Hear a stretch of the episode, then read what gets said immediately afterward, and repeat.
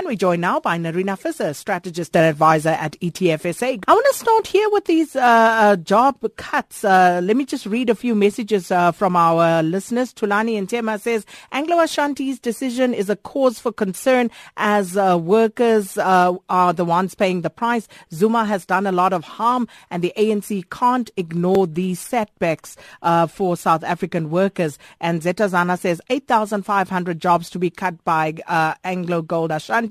Actually, it's 8,500 households that will be losing income, more people on social grants is what this means. So let's talk about that. Not good news yesterday, talk of restructure that will result in potentially 8,500 job losses, Nerina. And I've seen reports attributing this to the new proposed mining charter. Is this really the case? So, Sakina, now, I think that is a little bit opportunistic and almost mischievous to blame what is happening at Anglo Gold and, in fact, potentially happening at many of our other, particularly gold mines. I think it's a bit of a stretch. This new mining charter is not even in place yet, and in fact, it might very well never see the light of day. This is much more about the age of our gold mines and the escalating costs of keeping operations going in these old mines. So let's just take a step back. So yes, 8,500 job losses. We're looking at about 50% of the 28,000 workforce of Anglo Gold at South African operations. It is a 60-day consultation process, so this is not something that has already happened, although many of the workers have received notice that this retrenchment process or the consultation process has started. And it specifically relates to Anglo Gold's Kopanang and then also the Savuka section of its TauTona mine. And when you look at these two specific mines, and as I say, many of the other older mines, they've really reached the end of their economic lives. Many of these mines have been going for several decades, and these mines face systematic challenges to really be economically viable. They've got declining output, increasing debts and costs, further and further away from where the main sort of production of the mines are happening. And it's all of these factors that are contributing to the cost escalations and why we say they are no longer economically viable. And what Anglo Gold is doing here is to say which of our operations really are the ones that are not viable and how do we ensure the sustainability of all the mines that we have. Because if you don't actually address the areas of your operations that are bleeding and are using up too much cash, you run into a problem where the entire company will no longer be viable. So, just to look at these two particular mines, so TauTona is a bigger mine, Savuka is just a section of it, but their cost base, TauTona is sitting at $1,737 an ounce and Kopanang at just about $2,400 an ounce. So you can clearly hear that at the current levels of the gold price also, these are making losses. And I do believe that from an economics basis, it's very important that this is addressed. Of course, there is a massive impact on the workers, on their families and so on. And I think rather than just demanding that these jobs must not be cut, industry really does need to get together, government, labour and industry, to say how do we actually ensure the viability of these and make sure that we can absorb these workers in other areas of the industry or in fact the economy, rather than just demand. Interesting one, that. And then yesterday, Nerina, there was also a march by local mining communities business forum, and they wanted to hand over a memorandum to the JSE in Sandton demanding more jobs. So also this week we heard that the JSE has amended its listing requirements in relation to compliance with Broad-Based Black Economic Empowerment Act. Are these two issues related at all? So no, they're obviously related from the perspective of how it relates to many of the industries in our country and companies listed on the JSE, but there's no direct relation between them.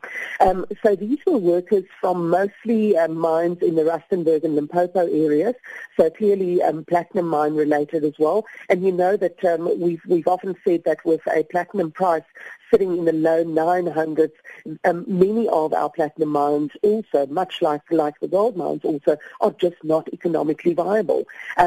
So, you know, to demand employment, it comes back to that same factor also. I've seen even demand that some of the mines that they say were closed back in 2012, in other words 5 years ago, that these must be reopened. And I really think that it's either opportunistic or relatively short-sighted to think that it can make a difference in terms of economic viability if you just demand that these things be open. Unfortunately, I think so much of what we're seeing in this industry that is in a very, very difficult situation is that a lot of the demands focus on how the industry was 10, 20, 30, 40 years ago, the wealth that was created there, the extent to which it really created employment and provided employment in the country. We've got to focus on what the industry looks like today and, more importantly, what it will look like in future.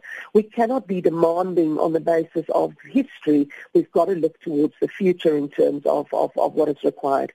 But coming back to the amendment of its listing requirements, essentially what the JSE has done there is to say they add to the listing requirements, the requirement for companies to provide more transparency on BEE compliance. So I think what we're looking at here is the JSE cannot force companies that are listed on its board to do certain things, you know, to introduce a certain number of to change shareholding, for example, of these companies.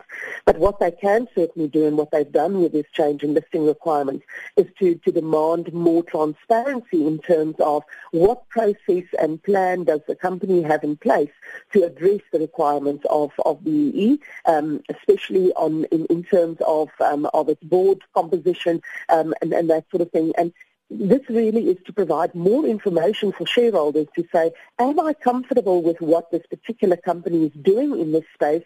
And that will be my choice to invest in that company or not.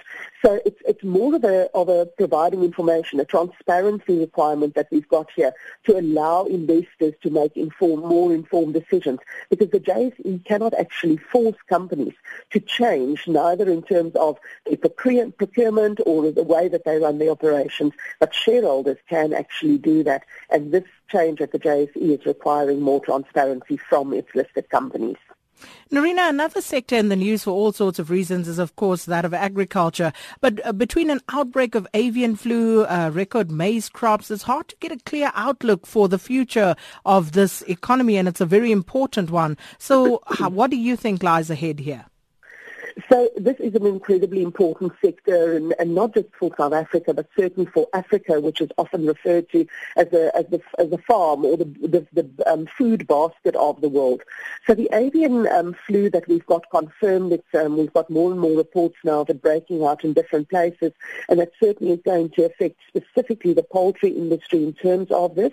Good to know that this is not a strain that is that affects humans, although the recommendation certainly is that if as a person you have dealt with an infected bird, that you actually do disinfect and so on, but it's not something that is dangerous to people. But that certainly is going to hurt our industry that is already under some pressure.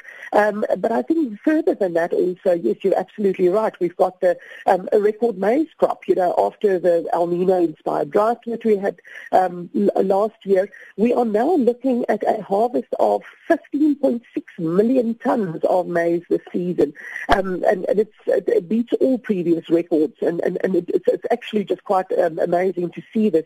And I think one of the best ways to measure this is to see that the white maize futures contract on the JSE has fallen, and this is the futures contract for September. It's fallen 68% from its peak of almost 5,400 rand a ton, which where it was last year, January, to close at 1,740 rand yesterday. So clearly that massive drop in the price is going to be very good in terms of food prices, in terms of the follow-through on big staples, not just for people, but obviously also for where it is used for animal feed. And, you know, really, I think it presents an incredible opportunity for Africa. One of the interesting things I read just yesterday was that Africa annually spends $55 billion on importing food, and yet it has 590 million hectares of uncultivated cropland. Do you see the opportunity for Africa to actually make better use of what it has rather and not to have to spend $35 billion on importing food from other parts of the world? So for me, this is another example where we need to focus on the future and recognize these incredible opportunities that we've got there and make sure that we actually manage our economy for the future rather than for the past. Well, that's where we'll leave it for today. Thank you so much, Nerina. We'll chat again tomorrow. That's Nerina Visser, strategist and advisor at ETFSA.